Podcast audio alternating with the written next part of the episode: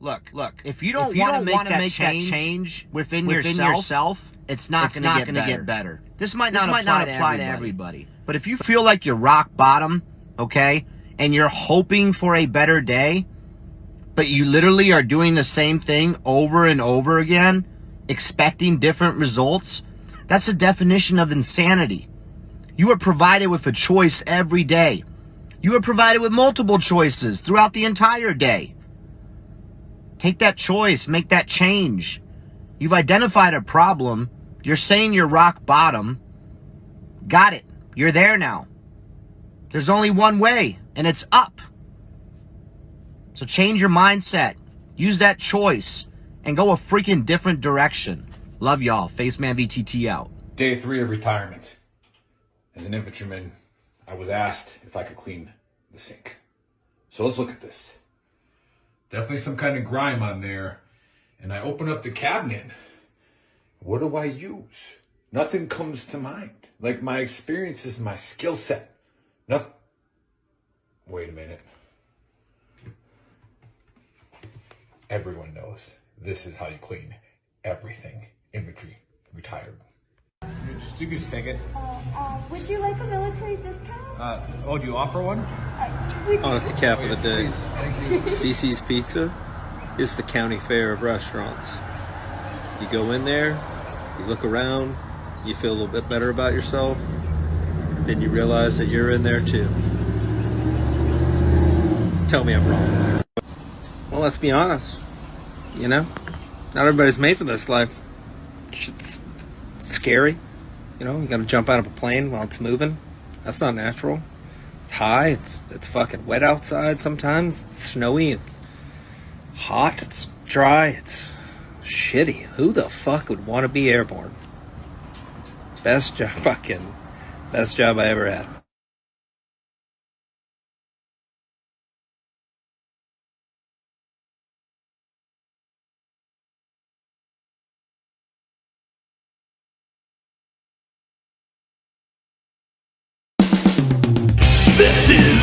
Veteran Trash Talk Hour, hosted by Nick, Dave, and Buddy.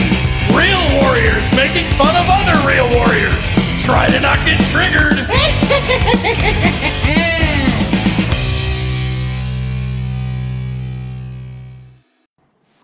What is up, everybody? Welcome to episode 135 of the Trash Talk Hour. Today we have returning guest Ben Owen, and he's going to be talking about We Fight Monsters. And as usual, I'm here with Nick and Buddy. Happy Saturday, everybody. What up? I, I What's right away. up?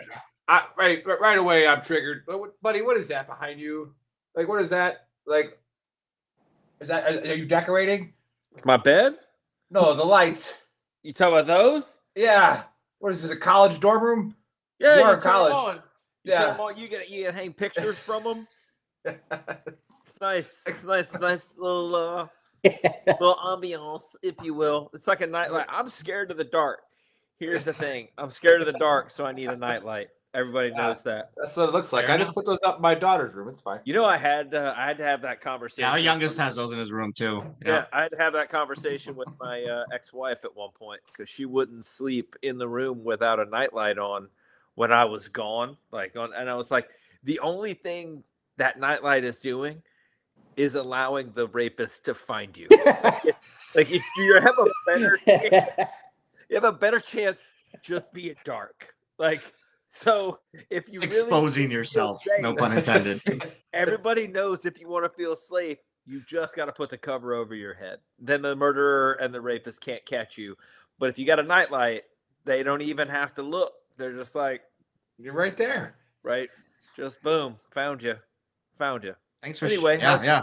How's your weekends going, there, boys? Good so far. Good. I'm. Uh, Good. I, I get to take. Uh, I get to take uh, the boy to his first uh, homecoming tonight.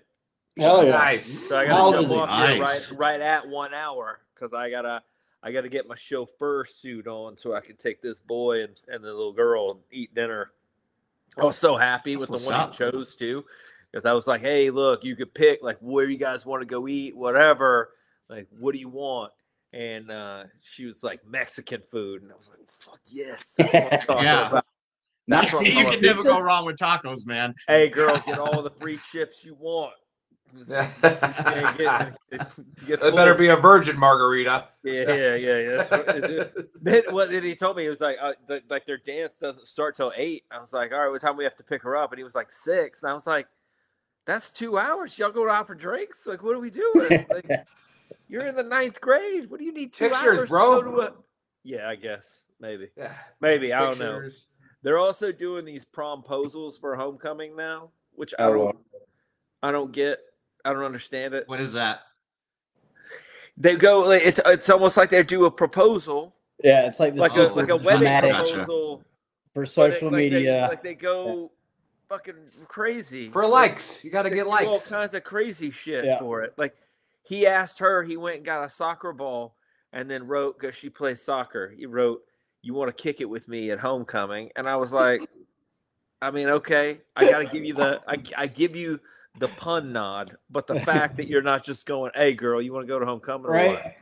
Yeah, like I, he was like, "What kind of stuff did you used to do, Dad?" Or just asked him. I just said, Yeah. "Hey, you want to go to homecoming?" And then We got to said no, overcomplicate everything. yes. today. Didn't but whatever. How you like me now, girl? Anyway, Anyway, well, good. We're having a great Saturday. It's going to be a phenomenal show. And uh, thanks everybody for tuning in. Brian, what up, Boats? What up, Linda? Kelly? Yeah. Yeah. Kelly Renee saying good afternoon, y'all. And then uh, somebody was commenting on uh, from What's LinkedIn. up, Kelly?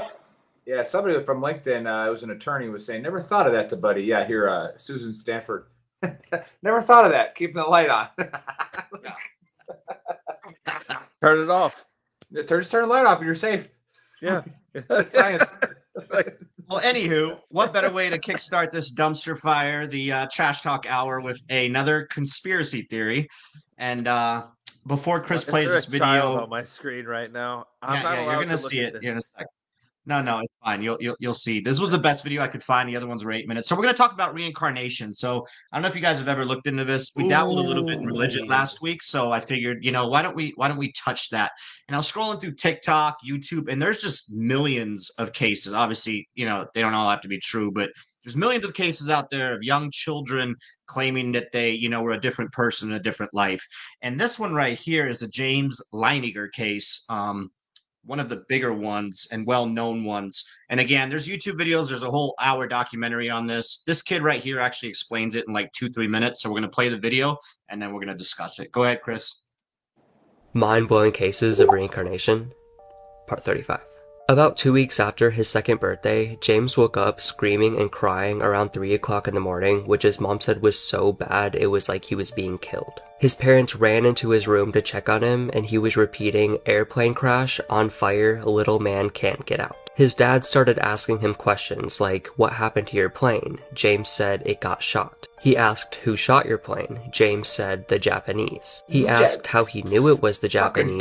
James said, The big red sun. His dad asked where his plane came from. He said, A boat. He asked if this boat had a name. James said, Yes, Natoma. There was, in fact, an aircraft carrier called the USS Natoma Bay that supported the Battle of Iwo Jima in World War II. He found it a complete mystery how a two year old knew that information. The next day, his mom talked to her mom and told her all that had happened with James and what he was saying. She replied with, Maybe he's experiencing a past life, and his dad flat out said, That's bullshit. He said, That is not happening in this house. I don't believe that stuff, and if that's what you're thinking, I'm gonna prove you wrong. One day, James was talking about his airplane, and his dad asked what kind of plane he flew. James said it was a Corsair. His dad went on the internet, did some research, and found that there was no Corsair that flew off the Natoma Bay and used that against the whole past life theory. He said that James will eventually get over what he's going through. His mom was talking to him one night and asked what his name was when he used to fly planes. He said it was also James, but that he didn't remember his last name. His dad then found a list of men that were killed on aircraft carriers during World War II, where he found 18 men that were killed aboard the Natoma Bay. He was quite startled and even kind of scared when he found the name James M. Huston, who was killed during the Battle of Iwo Jima. His mom really wanted a picture of him, so she did research that took her about six weeks until she found someone in his family.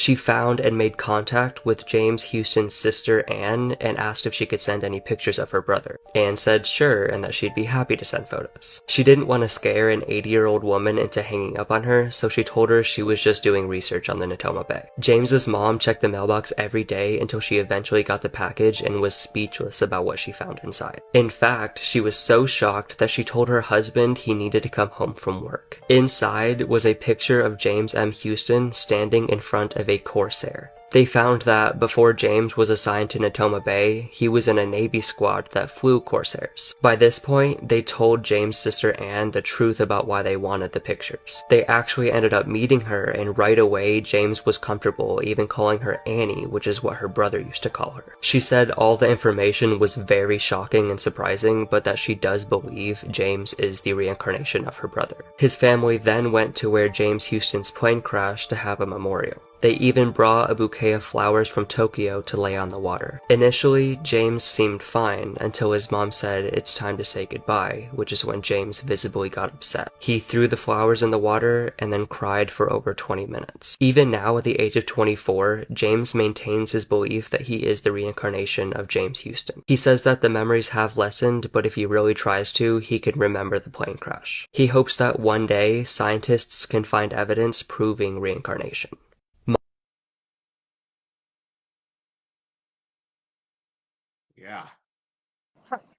So I personally don't. Yeah, I don't have an explanation for this at all. Um, I don't have any scientific facts. I do, however, believe in it. I think there's just because, like I said, when you Google it, there's millions of cases all across the world. I saw kids. There was one child, like in Syria, I think it was, and he had like a birthmark, a big one. India. about being killed. Yeah, it, yeah, you saw that Yeah. one where he was killed by a guy with an axe or Yeah. whatever, and then they ended up finding the murderer. Like, how is a child supposed to know any of this? So, again, I don't have an explanation for this. I do believe in reincarnation, and I do believe this story, and and that's my take. Ben, what's your take on this? Uh, I don't have an explanation for it. Um, I, I don't doubt the credibility of it, but I have no. I mean, I'm you know I'm not supposed to sit here and say that I believe in reincarnation and all that because I'm a Christian. But at the end of the day, dude, there's tons of stories like this, and I can't explain them. I have no rational explanation for it. So I mean, there's something to it. There's no doubt about it. There, there's enough instances, anecdotal and otherwise, of shit like this happening. That there, I mean, there's got to be something to it. And and for any of us to claim we understand everything about the universe, I mean, there's you can't. Aliens. Yeah, yeah, oh, there we go. That's what it is. Oh. Yeah. It's always aliens. Yeah, Yeah. I mean, I, I, I believe that, that these things actually happen. How they happen, I don't know. Does Yeah. it mean he's reincarnated or that he somehow got past knowledge? Who the fuck knows? I don't know. Right. Right. Good deal. All right. Sweet. Appreciate you, buddy. What's your take on this? All right. First of all, as a Christian, you kind of have to believe in reincarnation. It's in the Bible. That's actually a very good point, sir. yeah, just saying. Yep. Um, but and, and I've actually seen this story quite a bit. There's a whole there's like a, a- there was a whole 2020, I think it was 2020 or 60 minutes or whatever show on this kid, and there's there's way more information than that three minute video on this Yeah, particular like he was story. naming like other and pilots, it's, and right? it's all and stuff, that like he there's absolutely no like he knew people on the plane he met or He on the was plane two. kw He people was on the two. boat Yeah. yeah Yeah, well, two year old's not fabricating all that. He's definitely not and he was, researching. like talking to them like it was like he was like a five year old that was one of the boys you know what i mean like Yeah, yeah, just yeah. all these like old with like World War II pilots or whatever. Oh, and the and like the aircraft carrier wasn't really an aircraft carrier. It was like a boat that had been transformed into an aircraft carrier. So it was like this completely random thing that he would know and all this other stuff. Anyway, so yeah, I and then there's also the people they've said like you were talking about like the kid that had like people say like your birthmark is actually the scar from Of how you died. you Yeah. like Yeah. in a past life, whatever. I got Um, shot in the ass then. Dude, I got one right. Maybe it was a maybe it was a Roman. They Yeah, got- maybe it was a Roman spear to the got me in the back of the thigh. Little Gladiator over there. Yeah. um, but uh, but here's my thing.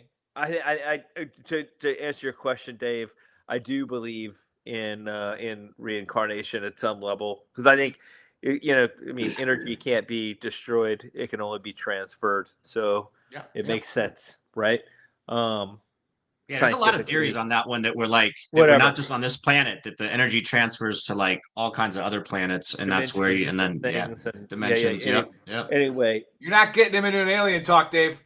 I'm hold not- on. I- I didn't Here's, say a word about the- aliens, I'm doing homie. it. Hold on. Here's the thing that I Stargate. wonder. The thing that really trips me out, right?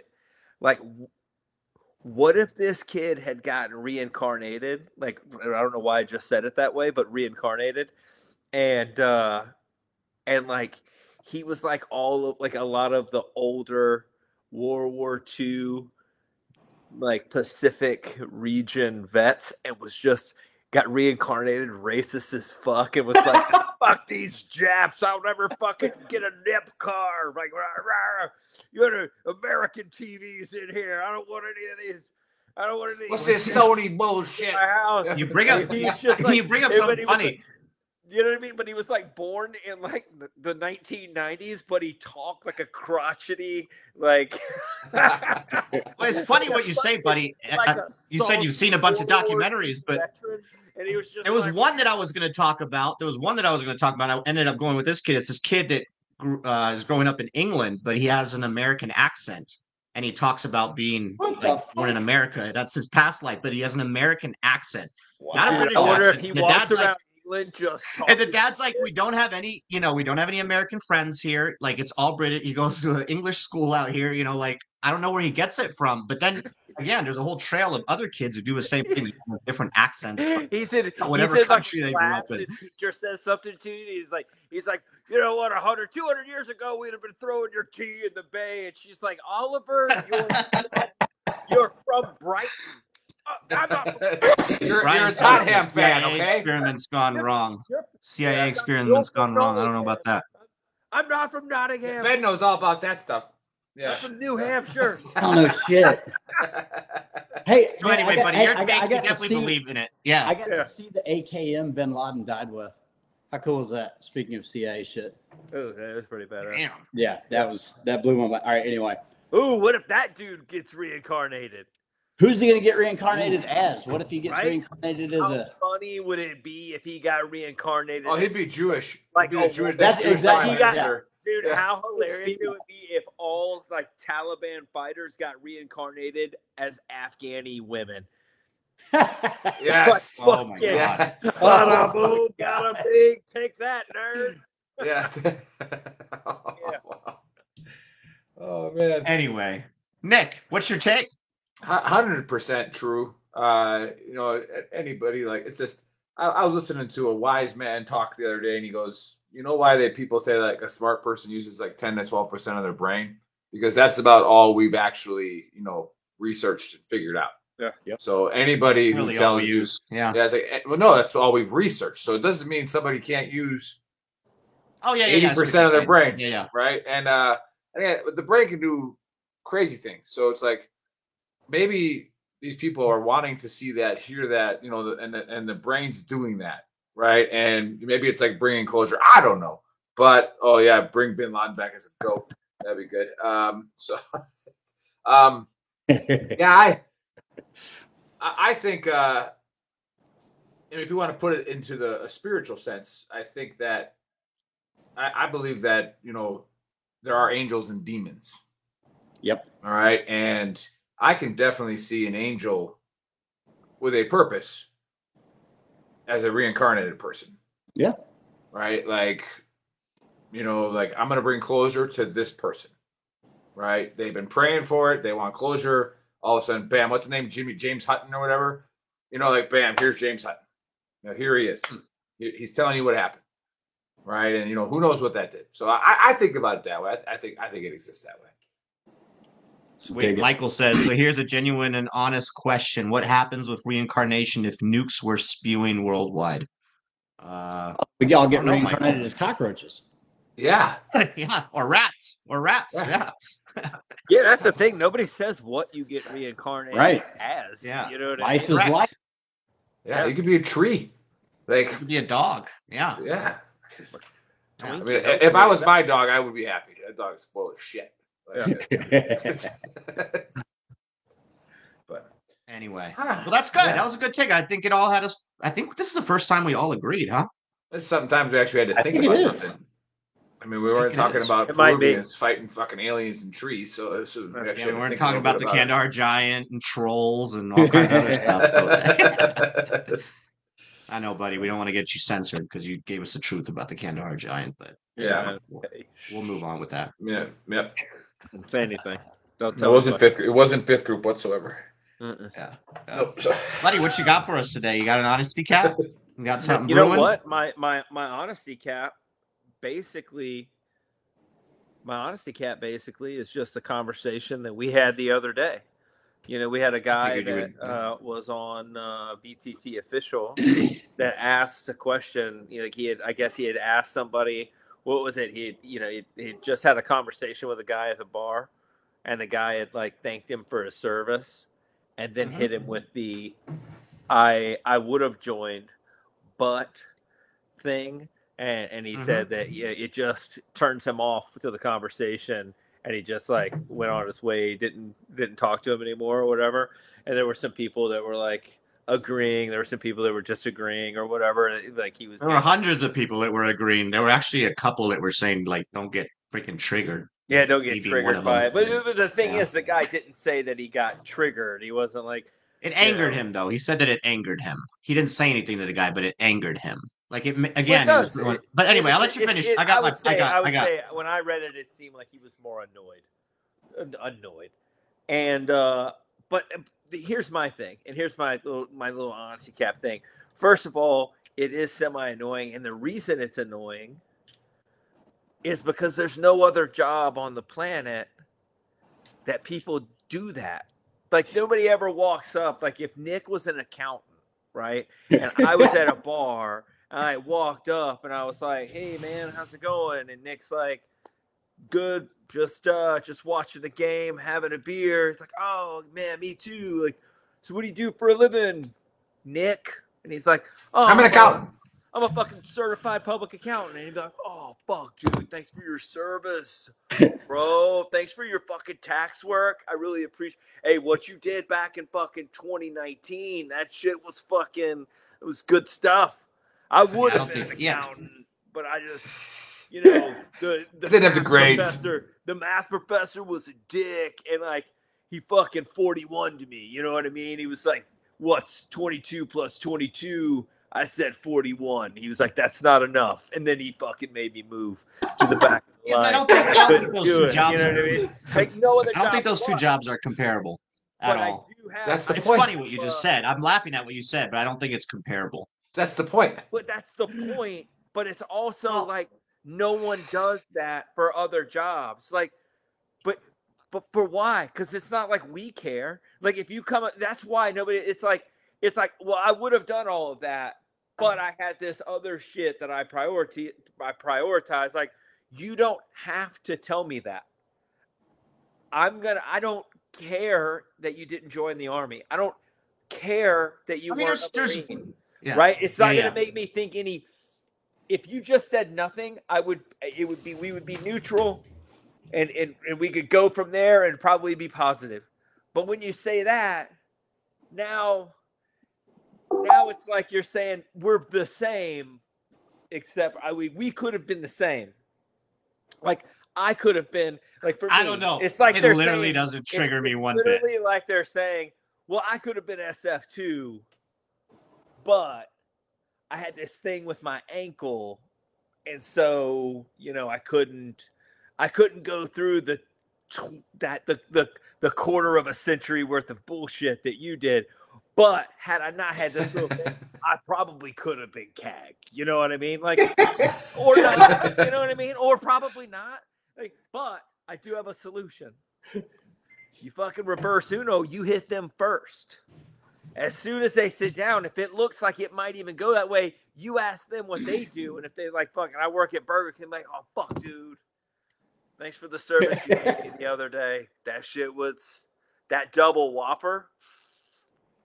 Just the right amount of ketchup. Phenomenal. Perfect. So much the mayonnaise smooth across the entire top bun. I really like what you did there. Wasn't globbed. I would have worked at Burger King too. But, I decided to get a career instead. That's what I did. I don't know. Maybe, maybe, maybe I was just getting triggered more about like some of the like the brovet stuff, like just making it making it about themselves again. Like I served, I'm so much better than you. No, you made the choice to serve, and that's great, but that doesn't make you better than any Well, other it- fucking human on this earth. You know, like Yeah, it yeah, doesn't. That, no, it no, absolutely. Yeah, Not in my opinion, it doesn't, You don't no. really get anything from it. Like I said, to me, it's the fact that you feel like you have to somehow make us like, you, a you feel like I'm better than you, and I'm airborne, so I am. And that's probably why a lot of people say it too. Like they're they they, they feel maybe some feel guilty that they you know that they didn't do it. Now they're too old. Being in the They're airborne is like years old, being in a they're like- Globo Gym. and Yeah. they wish they would have served. You know, I mean, there's a lot of there's a lot of reasons why people can't serve. I don't know in its entirety. Like it doesn't they're fucking phase me They're one bit. Like who as us. cares? Yeah, yeah. They're like the, the they're like the guy that Now- showed. now the you're trolling fucking, again, Nick. uh, What is it? The Persians that they showed the You're not serious, the I can tell. way up behind up behind the Spartans. That's what they are. They're just like Yeah. they, they Yeah. got their little shield, and they're like, "I would have served too." No, no, buddy, you're, saying, you're not saying that it like Let me, like let completely you triggers you. Up. They won't let me hold a shield. Ah! You know what I mean? I'm just saying. Yeah, Yeah. yeah. I don't know. It's just a Anyway, yeah. anyway, moving on. That's my honesty cap. Hit him first. Hit him first with it. First, I like that. and talk about first. Burger King. Yeah, Get I like first. that. Don't even Okay. worry about it. Like, dude, what did you what do you do for a living? I'm a fucking corporate finance manager. Fuck. I would have done that too, but I'm not. I say I say we go a week with doing that in, in, Yeah. in public. just see how it works. Just see how it works. Yeah, Yeah, yeah, yeah. exactly. Like Yeah. Yeah. Oh, I love that. Oh, oh, we could oh let's make a series on that. We Yeah, should or make post a that shit on. Facebook Good. We man. could. we Yeah. could. just, That'll go viral. just walk up to random people. It's so. Well, uh, now Armed, Fo- Armed No, no, not Brewing Company. random, dude, Armed like, Forces go up Brewing to the probably going to do it now because they Yep. said it on live. yeah, yeah, yeah. Alan, I, Don't I'm watching you, Alan. yeah. Yeah. Anywho, so that's it. That's, uh, yeah, that's good. what I got. That was all Good, right, good. buddy. Honesty cap. And I kind of, I kind of, I kind of knew that's what you were going to talk about. Well, it was either that or I was gonna draw out um, the merge lane and break it into its its three sections that we all know, which is the yeah, go ahead and get in section, which is the first one third. The second third would be the hey man, I'm gonna let you in, but if you motherfucking let somebody else in, I'm gonna be pissed because I'm only letting one person in the skipper, not two.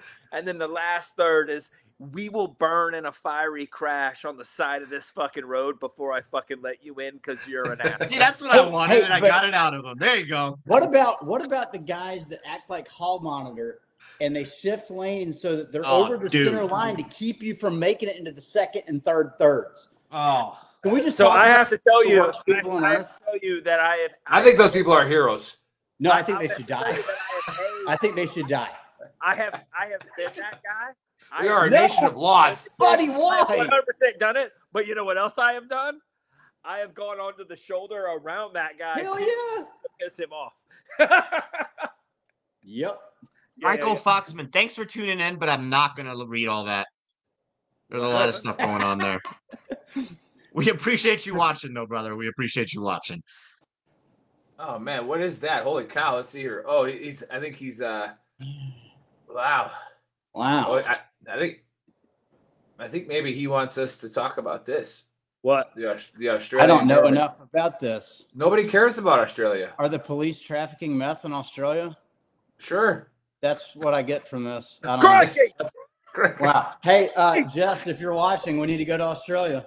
Put some Yeah, more food exactly. on the Bobby. Let's go. I, I can actually. You can attest to it. Damn. Oh. Jeff, I will Or- read that later. I promise you after the show, I will read that. But we have a guest to get to, and we have an I awesome think- video that we're the about to play. to that question is yeah. a resounding no. You're a global leader in risk management. What do you mean global leader? All right. I mean, I gotta. I want to see a resume. What does it mean to be a global leader? I'm not saying you're not. I just. Wait, I what? just Precisely. precisely. They're putrid. But The the, Australians- Australians. Oh fuck me. We're Were, were were you actually You actually do. were you the one actually you know moving the meth across Australia, or like was it like a were you under? Are we talking like anhydrous meth, or, or is this the, the new like Oh, su- son of a bitch. Right? I'm reading There's this from the wrong conspiracy side. that says All right, we need to Australia is not even real. So I can read this shit. Twenty-five million dollar crystal meth deal that was thwart.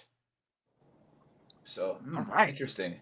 Well, hey, Michael, uh, my email address is Yeah, big don't get us smacked by the Australian mafia right now, yeah. Why don't you send me some deets and uh, we'll figure it out. Um, but yeah, yeah, I like that. Hmm. Speaking of that, so no, uh, it's a good, good, uh, good uh, segue into our guest Ben.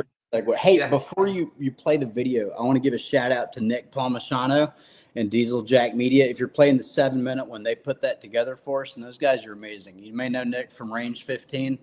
Uh, he's the founder of Ranger Up. Great dude. Yeah, I, I try to troll him once in a while on Facebook. He never It's fun. Yeah, he's a good I guy. get-.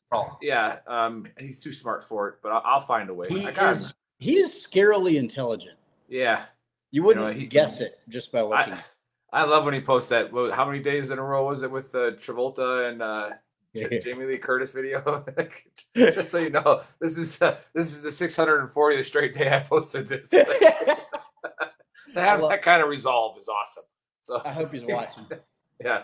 Um, no, awesome. So no, no, I, I don't want your email, Mike. Email me. All right. I'm, I'm the star here. I'm the celebrity. All right. So I, I mean, you're a global leader and all, but I'm the big Earl. All right. So let's keep it there.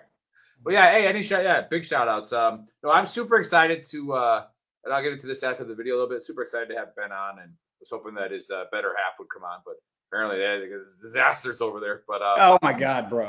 Yeah, it's been chaos. so, yeah, uh, but yeah, play the play the video, Chris.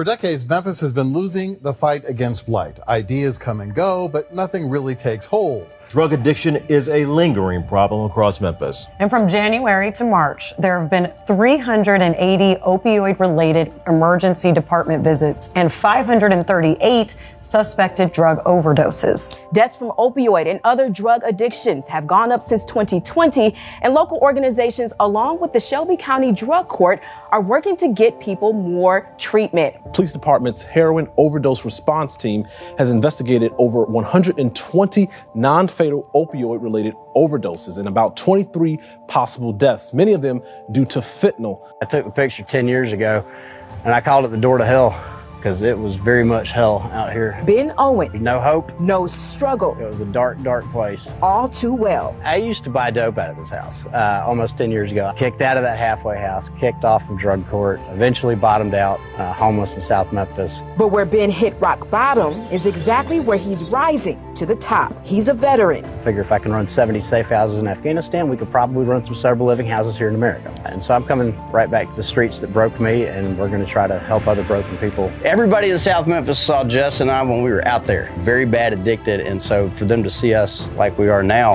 that carries a message, and it's not a not a weak one. Operation Buy Back the Block, where founders Ben and Jessica Owen buy abandoned homes, fix them up, and let veterans in recovery live for free. There are so many similarities between what I did in Special Forces and what I see in Jess, We Fight Monsters, Flanders Field, doing here in the Buy Back the Block program.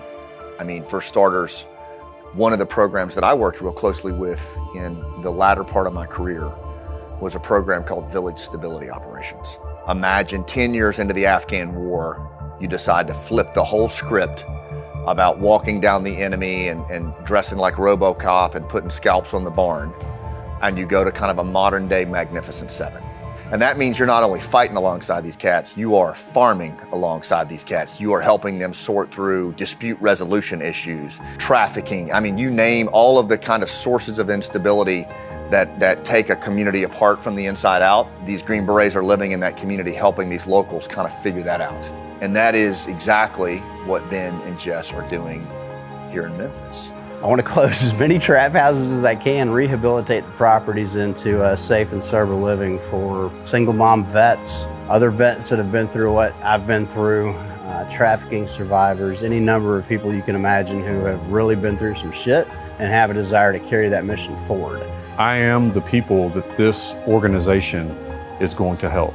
I was once hopeless in a similar situation to this right here, And what was once the door to hell is now becoming a door of hope, and it was given to me, and I have to give it back. And I prayed to God, if you just give me a chance to get back on my feet, I'll help other me. And I've been doing it ever since. You want help? I'm the guy to help. Why? Because somebody did it for me. It's a lot of people out here like me, you know. And you know, I come from a, you know, really, man, a, a, a ugly background, really, you know. And you know, I had went in, went through a lot, you know, coming up, and you know what I'm saying. It was like a, a great big help to me, and I just want to return something to everybody else, you know. I lost everything, man. You know, even my daughter, you know. Uh, it was like, you know, the bottom bottom of the pit to me because I was out here drugging and drinking and everything except the right thing. You know what I mean?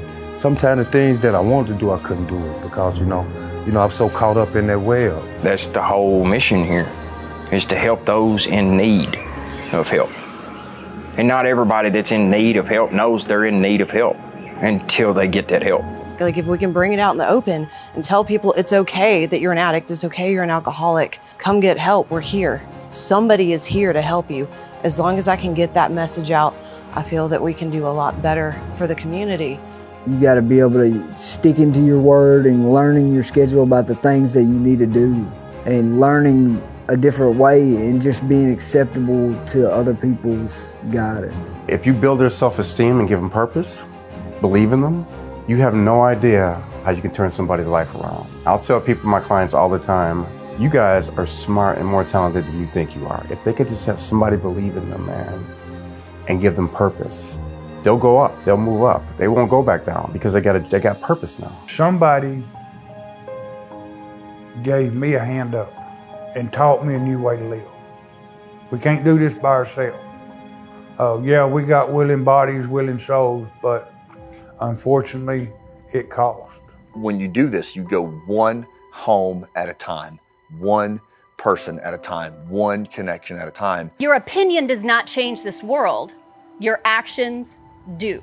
Because you might be the person to make the biggest change. And the ripple effect that it's going to have from that is going to go so far and wide, and you may not even know it either. I think everybody kind of assumes we're huge and have all this funding. We don't.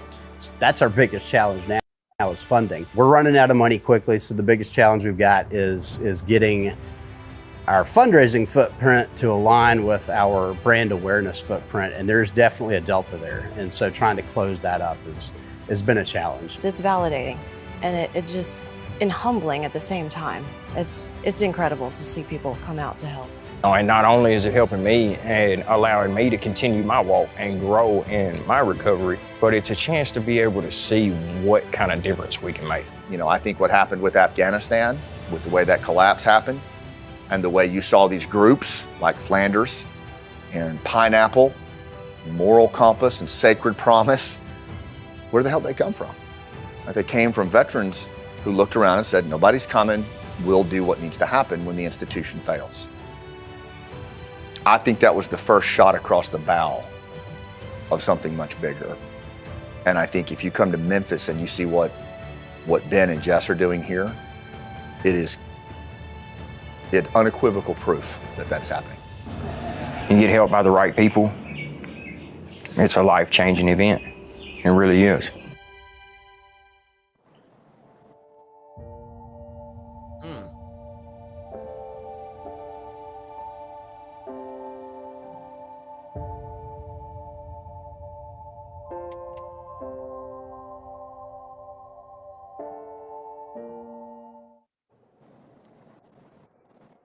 Deep.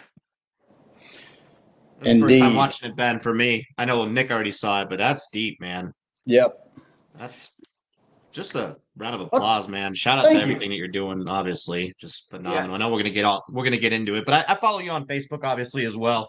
And uh, you know, your drive and stamina, all the things you're all constantly doing, man. You got your fingers and everything. So, you know, just hats off to you, brother. Obviously making a difference and making a change. But yeah, let's uh let's get into it. Yeah, we got uh, Richard on the chat says, uh, was that Collierville, Tennessee? Here, hit me up, so- Ben. Owner of Patriot Wildlife Control, Team Roofing are my boys. Would love to help. Yeah, Um, A Team Roofing. So Brad Bell was in that video. They actually, uh, at Richard, they're amazing. Um, they uh, put a roof on the house we were actually doing that interview in. Uh, they're they're combat vet owned and operated, and just huge supporters of our mission. I was actually at one of their, well, I guess it was the VFW in Collierville. I think yesterday morning. I don't know. The last few days have been a whirlwind. Um, but yeah, huge, huge veteran community here in Memphis, and they've been tremendously helpful. Yeah, let's get let's get to it, Ben. Uh, you know, i- introducing you. Um, again, that doesn't mean that much introduction. You've been on the show before. You Right. came on the live here and got Task Force Lahaina started uh, for us. And when I thought that we were going to do something, I quickly realized that well, we already did what we needed to do. We just got everybody together, uh, and you guys went nuts with that, which is awesome. Uh, but yeah, I, I love your I, I love your sign that you that, you know it shows up everywhere. It went viral. It's like no one's coming to help. Like we are the greatest country in the world. If we can't, if like if you think someone's going to come help us, like ain't nobody coming to help us. And we said this. This is why we started Veteran Trash Talk, right? Like if we save one life a show, you know, if we get one person to help this year only, just one, right? Like the, everything was worth it, and we know we're getting more than one, but we're not going to rely on the VA. We're not going to, you know, we trash the VA once in a while. We're not going to rely on the government to help each other. I don't think we should. Right. That's not what they were started for. But Exactly. you you you have you have taken this to the level that, you know, I hope a lot of people who want to put skin in the game are going to pay attention today and listen to your model, listen to what you've done, the risks you've taken, and just maybe even the stresses it puts on you. But you know, what's the reward on that? But Ben, welcome to the Trash Talk Hour again. Welcome to the dumpster fire, which wasn't too bad a one, uh, except Yep. for Buddy's uh, whatever whatever Buddy's doing right now. It's doing yoga or something. But yeah, uh, I know we're in Buddy's bedroom right now. Chris, Chris, I, I gotta iron. I gotta iron this boy's homecoming shirt. Let's yeah, go. but all right, yeah, Ben, take it away. Ben. Welcome to the show. what- we're not worried about what I'm doing. Man, it's great to be back, guys. I, I appreciate y'all having us um, yet again. And, uh, you know, you, you touched on the ops tempo, the passion, uh, I guess the insanity with which we run at things. I've always, it's not even a mindset. Like it's a, it's a, it's an obsession that I can't really control. It, and it's kind of moderation is for cowards. If you're going to do something, fucking overdo it and that serves me well when I'm I'm clean. All right, when I'm in active addiction, you can imagine how that goes. So, just as a little bit of background, um, if you didn't pick up from the video, you know I used to be homeless and addicted on those streets. Several of the houses you saw us renovating, I have lived in, damn near died in, been removed from at gunpoint, been shot at in. Uh, my wife and I have been kidnapped on some of those streets, uh, held hostage. We were homeless, you know, lived in a truck with a two year old. I mean, just absolute hell. Th- those streets are rock bottom for me. Um, and, you know, one of the news clips they used mentioned the Shelby County Drug Court. I've got to do just a, an announcement on this. The 21st of October, we've got a Shelby County Drug Court Foundation Race for Recovery here in Memphis. Uh, our two nonprofits, Flanders Fields and We Fight Monsters, are sponsoring it this year, and then we're going to do an event the next day on that block that you saw in the video. Um, so let's talk about the block. Like, what, what are we actually doing out there? So, you know, the first time you guys had me on the show, I feel like it was about the Afghan Evac Pineapple Express. We had Scott on. Yep. Well, that whole process, it, it shifted a lot of things in our lives. And I have ADHD so bad, so I'm about to start bouncing around and you're going to want to kill me, but it's, it's what's about to happen. I'm sorry. No, it's, it's So- a dumpster fire. You do whatever you want. exactly. It's a dumpster fire, brother. Right. Um, so let's rewind the clock a decade, or hell, even more. I've struggled with alcoholism uh, and addiction uh, since I was a teenager. Um, why is it saying, "Oops, something went wrong"? Reload the page. Am I frozen? No, you're not. I'm good. Okay. Hey, you're good. Okay. Cool. You're screwing something Um, so I've, I've struggled with alcoholism and addiction since my teen years. First time I got locked up was uh, 14. We lived in California, you know, and that, that's something that carried it through and just got worse over the years. I finally got sober and then relapsed on alcohol in 2011. I've been sober about four years. buddy of mine came back from Iraq minus a leg. Long story short, we both ended up addicted to opiates. Um, I get arrested with, uh, I think at the time I had about an $800 a day habit uh, of heroin and crack and got um, put into Shelby County Drug Court because I was pulled over with, you know, I was on my way home from the firing range. So I had several Title II weapons with me, which I legally owned, but they charged me like I was Pablo Escobar because I did have a lot of dope on me. Um, and so they, they let me into the drug court program. You said heroin and crack. Yes. You just you just went full send on that. I, I, yeah, I, I didn't. From the first time I touched heroin to an eight hundred dollar a day habit, I think was a week. Like, like I said a minute ago, moderation is for cowards. I overdo every. Look, I even have eight kids. I overdo anything I do. Okay, so you know it went balls to the wall real quick. And uh, Veterans Court here in Memphis could not take me because the feds were looking at me for the gun charges. You know, now thank God all of that is over with. It's gone. I'm not a felon. We were able to get everything pled down to what it actually should have been, which was me possessing my own drugs with my legally owned guns. That's neither here nor there. So I got put into drug court. All right, and they they kind of gave me an opportunity to get diversion, to not have a criminal record, and to get sober. Well, I wanted nothing to do with that. Uh, they put me in a halfway house. I got myself kicked out of that halfway house inside of eight days. Um, ended up getting kicked off drug court. I was put on diversion. Uh, I violated that and was put on probation. I violated that and did a little bit of time. Um, I was I, I wanted to be clean. Uh, I just could not manage to stay that way, and nothing worked. Uh, and you know, in hindsight, I, I know now that I just hadn't suffered enough to stop. I mean, you you have to. You're not going to stop if you've ever dealt with alcoholism or, or addiction. You're not going to stop until you've had enough. All right, and then that was the, the big problem I had was I didn't know what enough was. And I'm lucky I lived long enough to finally have had enough, which happened in 2019 after I had lost two homes, seven vehicles, my freedom. I don't even know how many times, uh, a marriage, five kids. Now we've got a lot of that back. I've got a great relationship with my ex-wife. You know, we share the kids, and I've got more kids now. I met Jess, my wife, now uh, in the rooms of Narcotics Anonymous. I don't recommend that. Don't ever try that. It worked out okay for us, but uh, it was it ended. Like, like, Fight- like Fight Club? Yeah, you don't want that. Uh, she stabbed me one time. We can talk about that later. Um, I deserved it. Yeah, I pissed her off. She waited two years to get back at me, and then stabbed me two years later. But um, They always fun. remember. They know. Yeah, They're, yeah, and I know always, plotting. they're always plotting. Sorry, the comments yeah. here. Yeah, she's Um, plotting. So, you know, I got kicked off drug court in 2015 and uh but I, I maintained contact with this dude named Brian. Brian actually he was drug court staff when I was on drug court. He introduced me to Jess and uh the guy never didn't pick up his phone. So when I was trying to get clean and I would call this dude, he was he was always there when I would call. Um and so you know, we're fast forwarding uh, to 2019 when I finally did have enough and decided to get clean. I, I was homeless. I got on a Greyhound bus, went went home to my parents in Georgia, and uh, and Jess ended up following about a week later, and uh, we called Brian um, and got back in touch with drug court. The the Afghan evac happened. We did all that, but by this point in time, we had a nonprofit to help homeless and addicted vets, uh, and we decided we wanted to stand up several living houses. You know, I mentioned in the video, we did all these safe houses in Afghanistan, and I'm skipping a ton just in the interest of time, but we bounced back pretty quick financially. Um, and so after having the safe houses in Afghanistan, we decided we wanted to stand up several living houses in Tennessee. And so I decided to approach the two people I wanted to approach least. That was the owner of the halfway house that had kicked me out after eight days, um, and the drug court judge who wanted to send me to prison.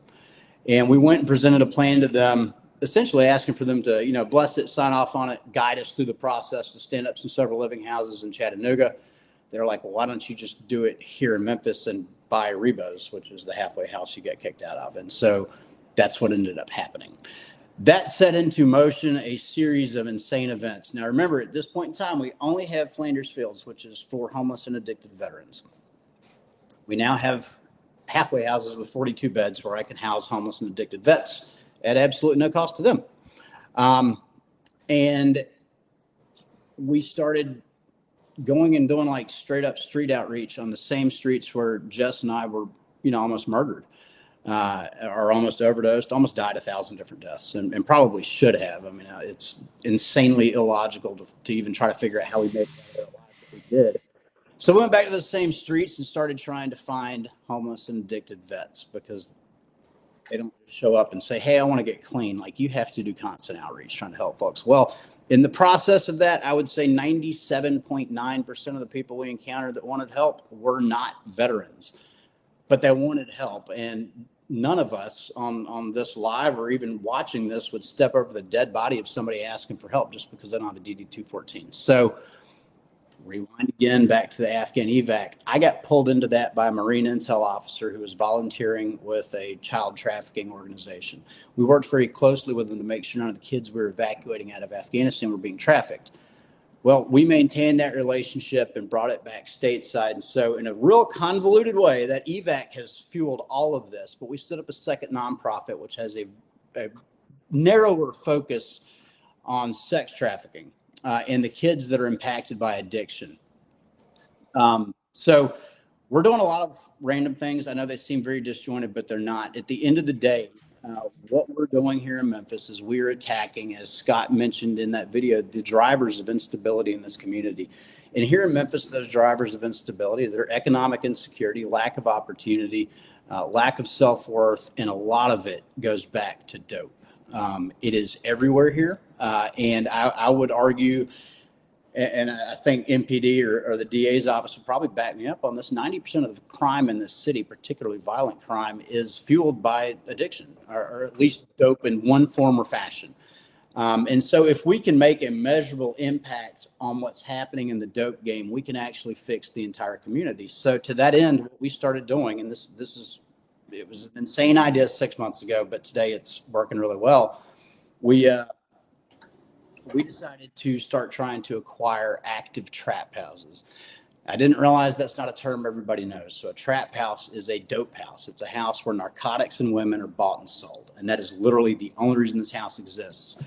And we went back to the two trap houses that we bought most of our dope from and found ways to shut them down, owners, and then we've started renovating them into safe and sober living for homeless and addicted vets, for uh, who are in recovery, for trafficking survivors who are in recovery, for rock stars coming out of drug court, anybody else you, you can imagine that that really is lacking that one piece in in the equation of their recovery journey. That one piece being housing. So we've got we've got the three big halfway houses, which have a total of I think 42 beds. Uh, and then we've got four former trap houses that we're in the process of renovating. You saw some of that in that video. We've got an empty lot we're going to turn into a playground. And then what another thing we've got that again, this goes back to, to Pineapple Express and Scott Mann is we've got the ability to rally volunteers around a cause not just regular volunteers, the people who like really, really give a shit. And it, it's an interesting mix of folks, right? We've got a lot of people that show from the soft community. We have a lot of trafficking survivors, addiction survivors, and and you can think those two populations sound very disparate, but they're not. Trauma is trauma, and people who have overcome levels of trauma like that. Um, there's something different about the way they approach problems. They go balls to the wall in ways that you don't see other people go. They take risks uh, in safe ways that you don't see other people take. And it's really enabled us to do a lot of cool stuff. So I'll give you an anecdotal example of that that just happened today. That's why I'm so tired right now. We got this chick that acquired uh, four properties in South Memphis, like right up the street, like 10 yards from where I used to buy my heroin. And she's turned them into reentry housing uh, for moms coming out of prison uh, who did not lose custody of their kids. So the way this works, and a lot of people don't understand this, if if you don't lose custody of your kids and a family member or something gets them and you get incarcerated, the day you're released, those kids are yours again.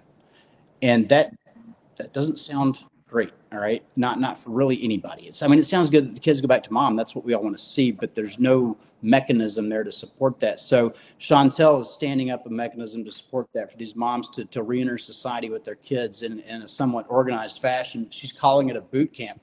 Well, it's her and she's got a few volunteers. Well, today we were able to get like 30 more volunteers out there and probably accomplish 10 times the work she would have accomplished on her own because all these people showed up. And here's what's really cool. You want to know who showed up? The dope boy, one of the dope boys that operated one of the trap houses we bought and closed. So oh, snap. he showed up to volunteer and help. I mean, this dude's out there with a shovel, swinging a hammer, and that's insane. That's insane. So not only are we closing dope houses, we're trying to bring, you know, I mentioned the lack of opportunity. You're changing mindsets. You're, we're changing you're mindsets, mindsets and, and you know, one of his partners, one of them is in federal prison, totally unrelated, had nothing to do with me. But um, his other partner, this dude actually got us, helped us get seven sex trafficked women off the street over a five day period of time into detox and into treatment. That's staggering.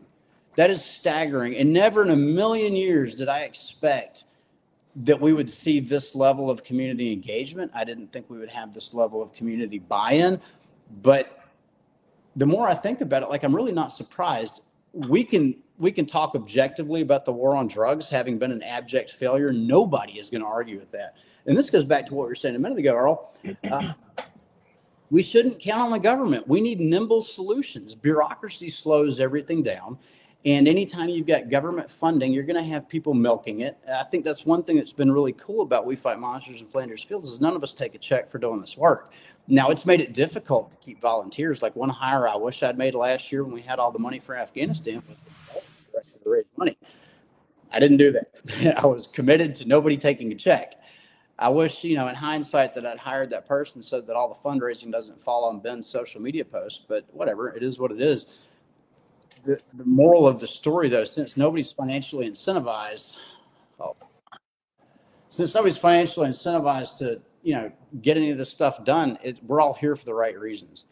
That was an ADHD ridden. I don't even know. If No, that's good. That's good. Uh, it's got a lot. We got a lot of questions to uh, throw at you, and and you know Go. reinforcements. Um, you know, like like like you're talking about, like the bureaucracy. And I don't want to get too much into that because it takes away from it. But you know, it's exactly right that you know you got like you know, Buddy brought a guest on, Jimmy, right? That he's running. Uh, was it was it fishing or hunting in uh, Both. It's Both, uh, right? Yeah. Warriors for, Warriors for the outdoors. Warriors for the outdoors. Warriors right? for the outdoors. yeah, Yep. Shout out to Jimmy. We, we've had a hundred nonprofits on here, you know, and what they can do with a thousand dollars, right? What, what they could save a life for a thousand dollars. Now you look at the bureaucracy Game of the. VA and how Yeah, much yeah. each each veteran, you know, is technically, you know, how much you're talking in the millions.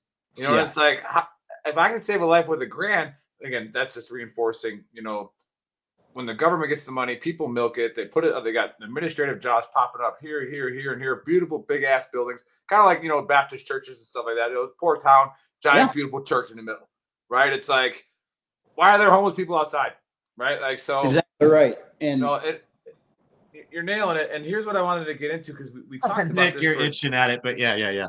for a Task Force Lahaina, right? Specifically, uh, when some of those, like I said, I'm going to attest to what Ben said, is that they have a network that's just so fast comes together with real, like, powerful people that give a shit. And it's like when those people give a shit, it's like something's going to happen. Like it's going to move, on. right? And they talked about in that thread about because we do our, our conspiracy on the show on how conspiracies hurt good doers right? Conspiracies hurt the flow of money that could come in to help because a conspiracy comes out and says, hey, this is all fake, right? Nobody's actually hurt, nobody's in trouble. And then here you got people on the ground who are helping people, like, why did we just dry up? It's like Yeah. because the conspiracy got out too fast.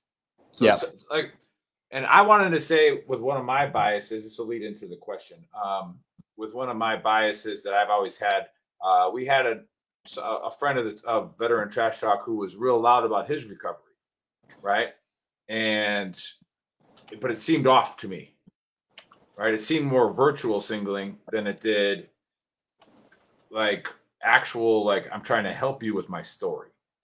And so somebody who I always try to coach people on checking their biases, my bias with you, the first time I ever saw you on social media before like I was like, here we go again, another guy talking about how great he is at recovery. And it's like, what's he what's he making from this? Right? What's he doing? What's his angle? Right? That's that's a that's a that's a thing. Oh, right? yeah, And, and it's like 100%. so how how do you fight that conspiracy theory and how do you like how do you fight the naysayers that are like well he's he's obviously just filling his own coffers like who really gives a shit By Well- action, dude. By action. It's clear Yeah, as so day. that's you know. that's one. And you know, we have had a few people that come and say that. I'm like, dude, just come to Memphis, come hit the block with us, and it'll change the way you look at this. That's the easiest thing. But the other thing, you know, I, I own a company called Black Rifle, and we sell data to the gun industry, and it, I, I make a very good living. When I said we bounced back quick financially, we did. Uh, and so, you know, everything we do, everything that you see we fight monsters and Flanders Fields do, uh, it's all grassroots funded. We don't, we're not getting any grant funding. We've had a couple on the Flanders side, people want to throw money, um, just small amounts of it. When you know, okay, we personally mortgaged those halfway houses. Uh, my business partner at Black Rifle, Robert, and I personally signed on that mortgage. If you guys saw Sparrow House, where we just had that trafficking survivor, the child sex trafficking survivor, and her kid that was almost murdered, I personally signed that lease. You know, a lot of this is done out of pocket. Um, so, um, am I profiting from the nonprofit? No, definitely not. I mean, we have, our, our financials are public. We're, we're a 501c3. None of us take a check. That line item on there is zero. So, uh, you know, Faceman, you hit the nail on the head, though. It's action. I mean, I literally don't have time to do anything but this nonprofit shit. We're out here doing this 18 hours a day. It's insane. Now, does that mean it's selfless? Absolutely not. This, like, no joke, this is what keeps me sober. I mentioned I've been struggling with alcoholism and addiction for 30 years now, almost, right? I'm 41. I've been, the first time I got locked up for it, I was 14. I've been sober and relapsed and gone back to active addiction enough times to know that something's different this time. The only thing that's different this time is I have completely and totally poured my life uh, into my 12th step. And if you're not familiar with 12th step recovery, you know, Alcoholics Anonymous, Narcotics Anonymous, the 12th step is having had a spiritual awakening. We carry the message to those still suffering. And that's for me, my 12th step is what you see me out here doing every day.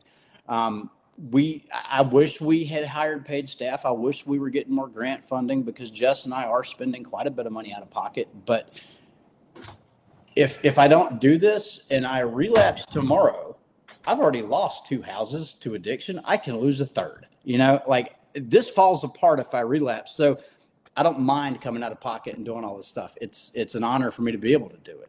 I'm just grateful to be alive, you know, to even have a platform to do any of this. Yeah. Um, and then I know Chris asked a question because the chat thread kind of went out, but we got a was it Kristen uh Kristen Vaughn on the chat thread here is talking about um and he has the banner going across there, the race for recovery.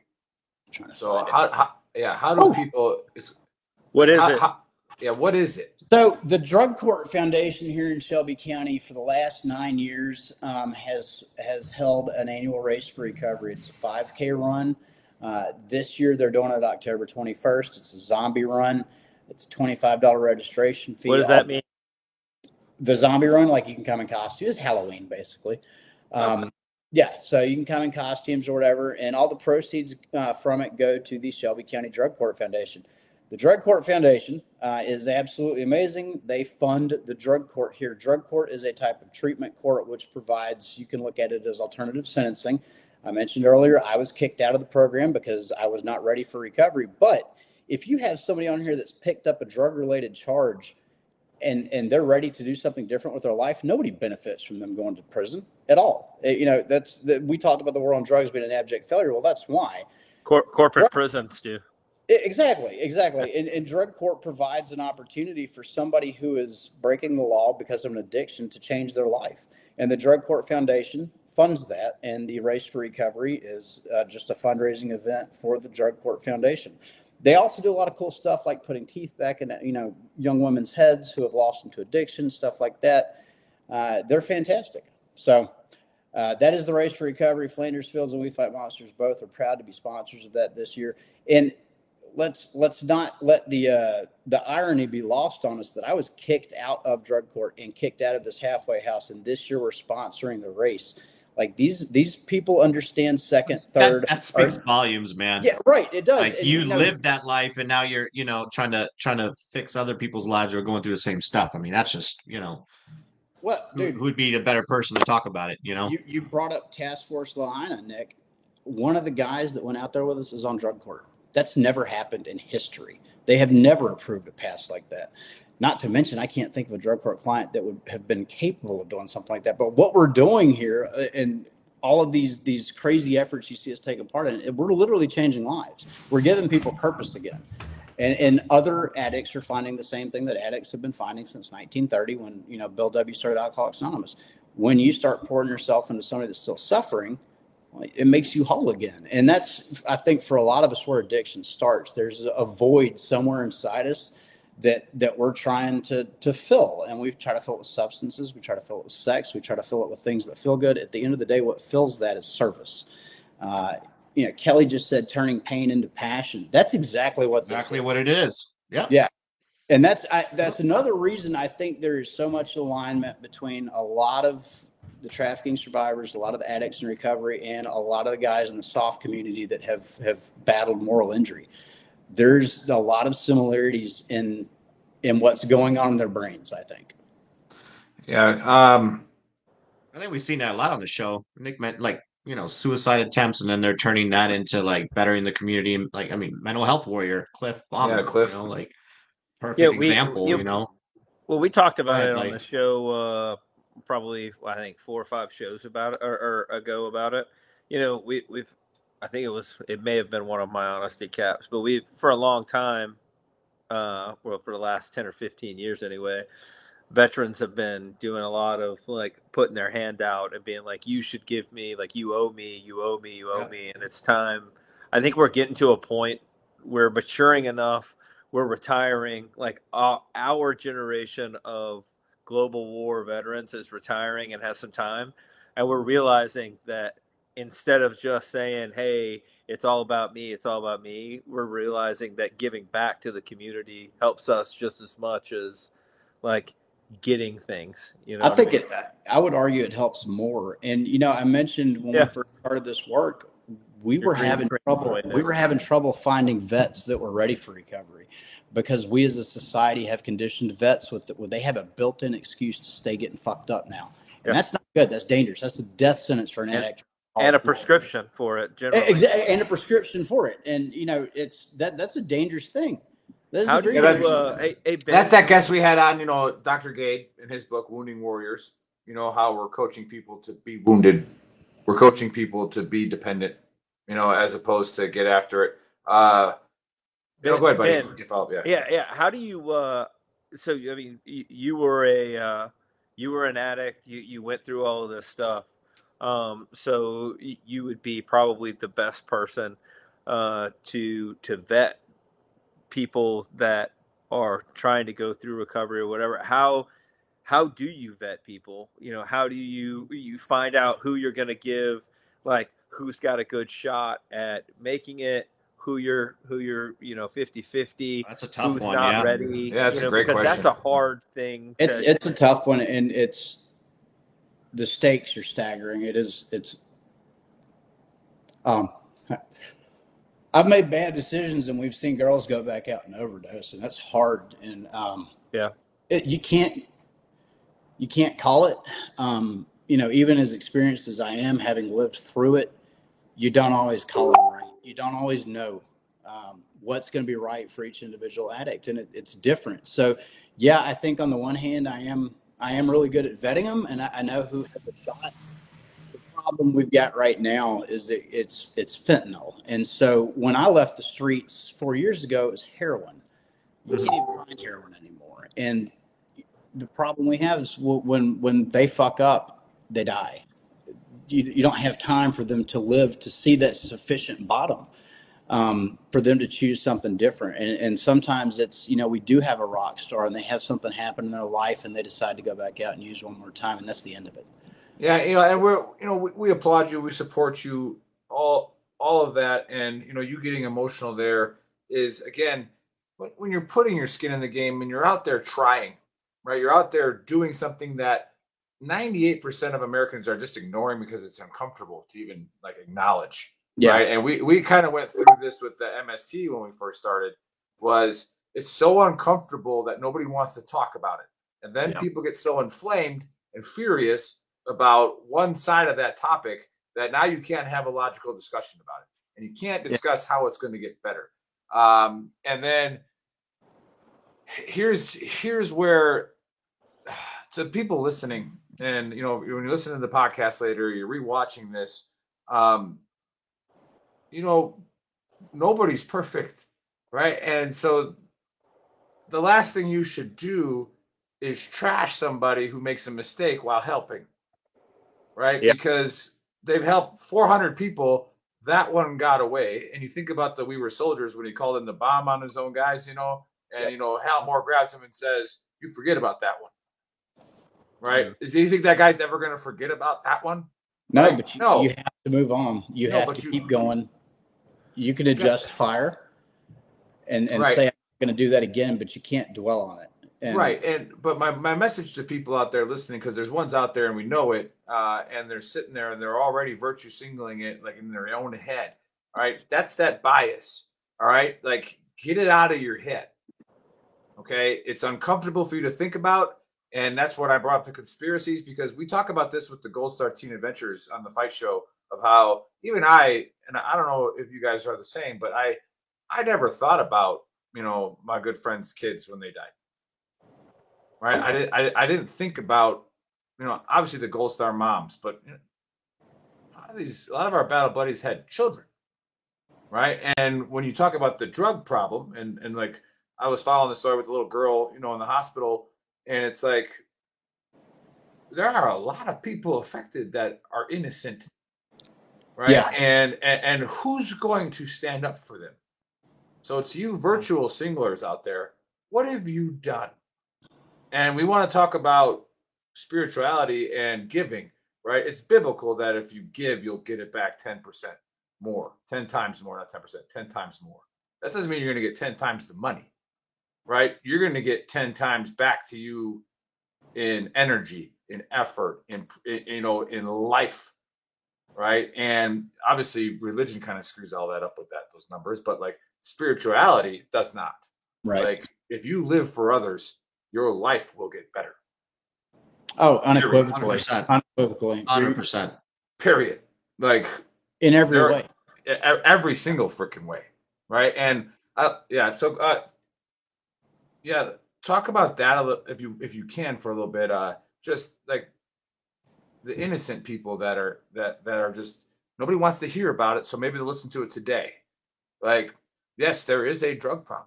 Yes, women do get trafficked in the United States, right? And of course, the conspiracies hurt you on that, right? Yeah. You know, and then you know Hollywood hurts you on that, like Right. but what what are the what are the trafficking numbers just in Memphis?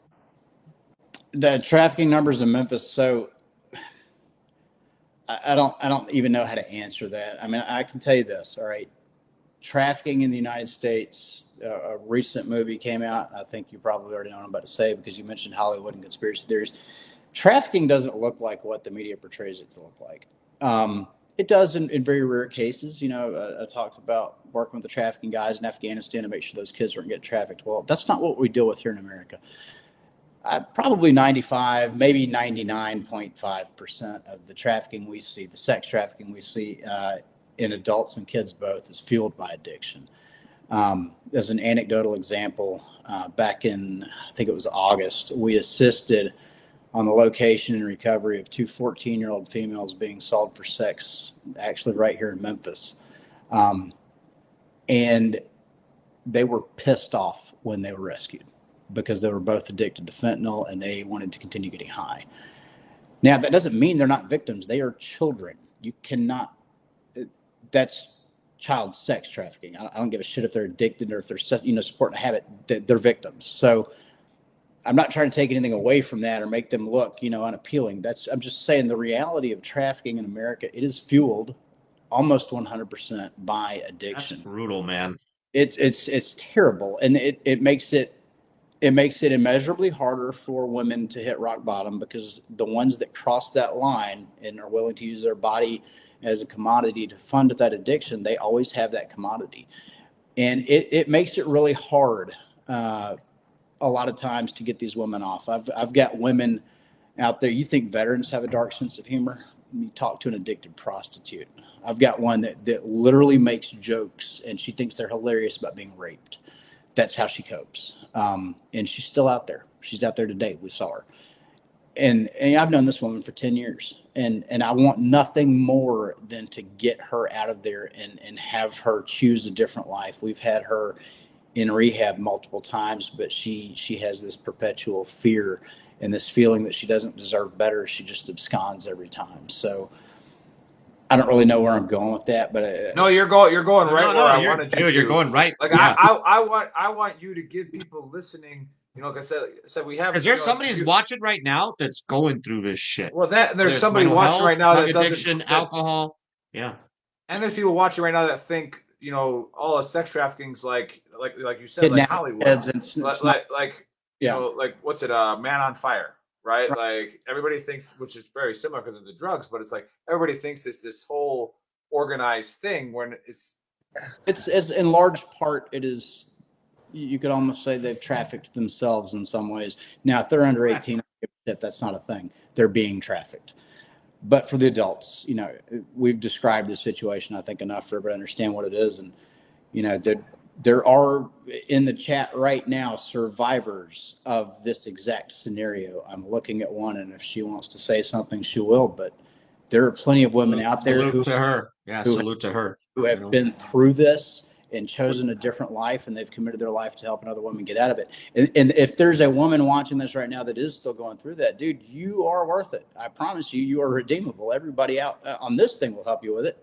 Um, and we, we've seen countless women come out of this and turn into just absolute rock stars, saving lives left and right. And they pour their life, just like I, as an addict in recovery, and pour my life into this.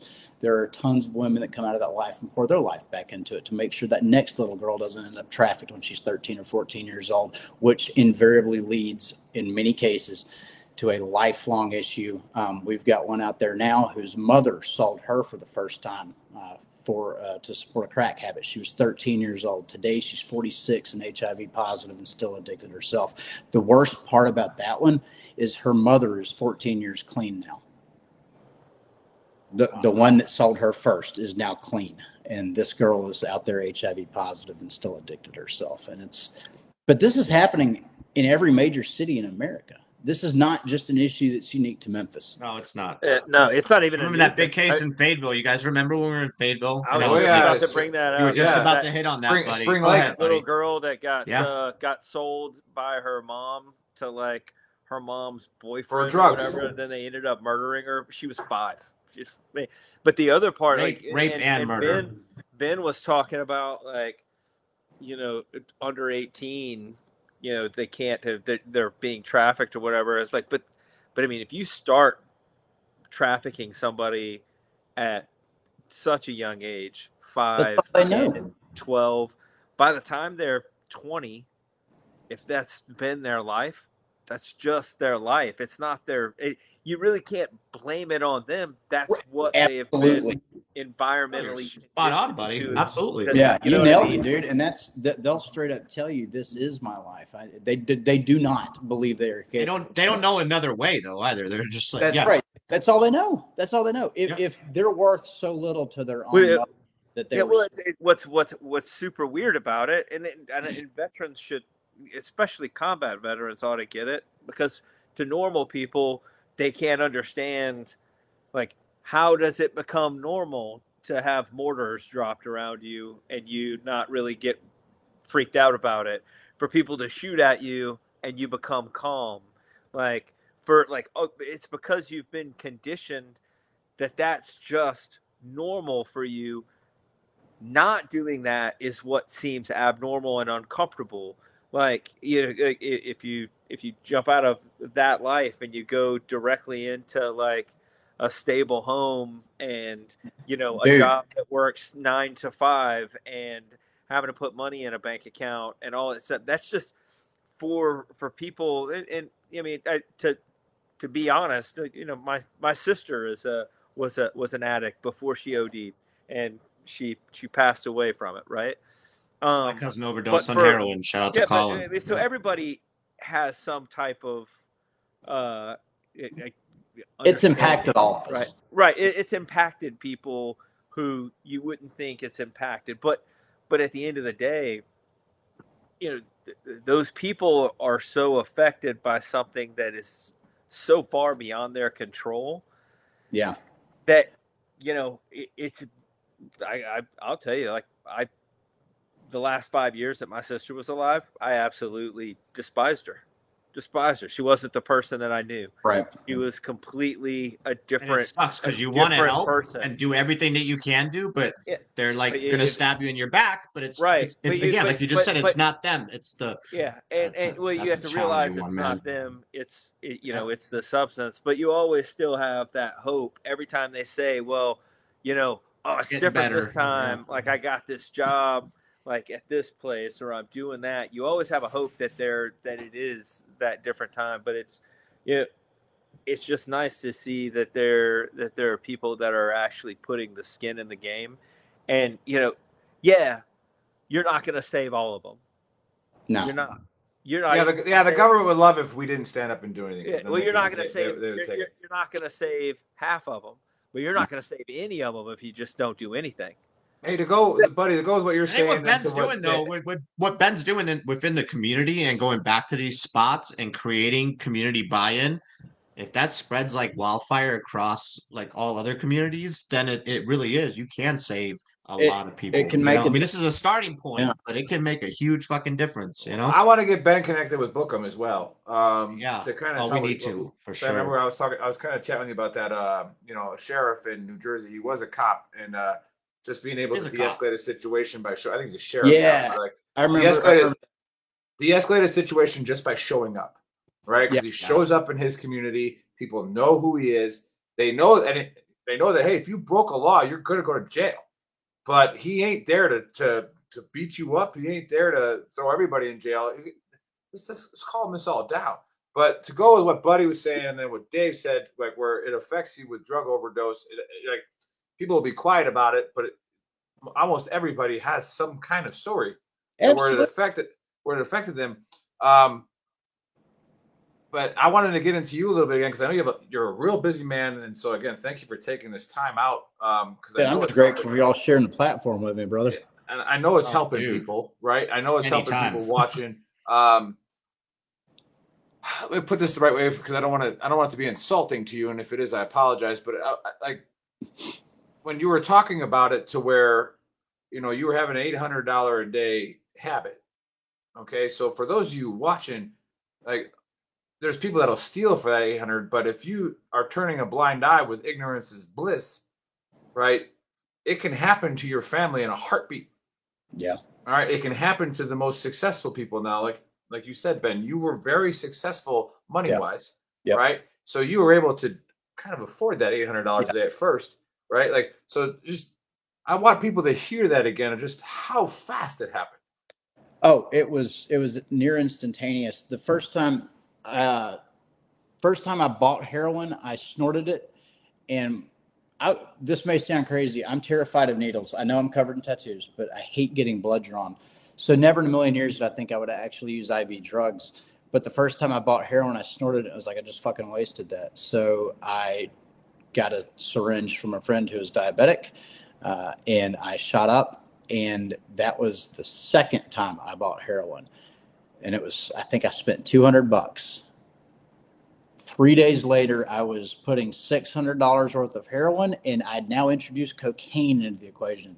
So six hundred bucks in heroin, two hundred bucks in cocaine every freaking day. Upper and a downer, right? Yeah, exactly. I was speedballing, and I, you know I'm lucky I didn't die, obviously, but it went that fast. So, Nick, three days, man, three days, three days from now. Always, my example is extreme, not only because, as you mentioned, I was successful financially, but I overdo everything, and for whatever bizarre reason, I've always had a really high tolerance to a lot of different drugs. But it's nothing to see somebody go from I don't have a habit to I have a three or four hundred dollar a day habit. Now, do the math on that though. A four hundred dollar a day habit is six figures. All right most people that end up addicted to drugs are not making that kind of money and that rapidly turns into a you now have to commit crimes to fund an addiction. And uh, obviously addiction begins with a choice. I made the choice to do drugs okay? Um, i may have been addicted to pain pills that were coming from the va at one point in time but i made the choice to switch to heroin. I made the choice to put it in my arm. At some point that power of choice gets removed when the addiction completely takes over. And not everybody has the the resources to support that addiction. In fact most people don't. By the end guess what? Neither did i you know and you're going to do what you got to do to feed that addiction, and it, it takes over literally everything that you've got.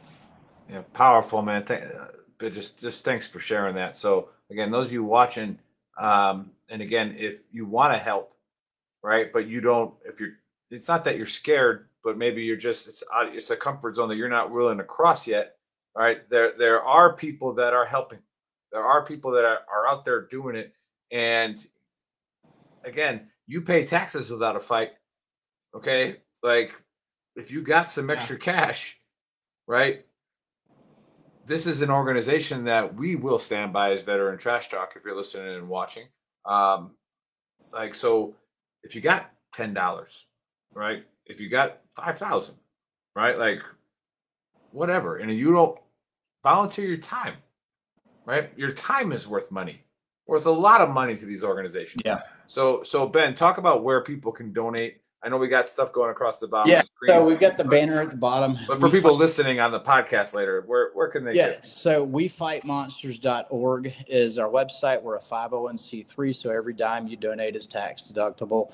Uh, as of right now, nobody takes a check from We Fight Monsters. I would, as I mentioned, like to hire a development director at some point to manage fundraising for us. We do have a monthly option on the website where you can support monthly. Just 10 bucks a month goes a long damn way because it goes directly into the mission. Um, you know something else you can do there's the uh, the url for the race recovery this isn't going to work for people that are listening because i don't know the actual full link but if you're a runner and i don't care where you live you can sign up on that link to run that 5k virtually and it's 25 bucks all of that money uh, does not go to us all of it every dime Didn't goes know to Sharp. that.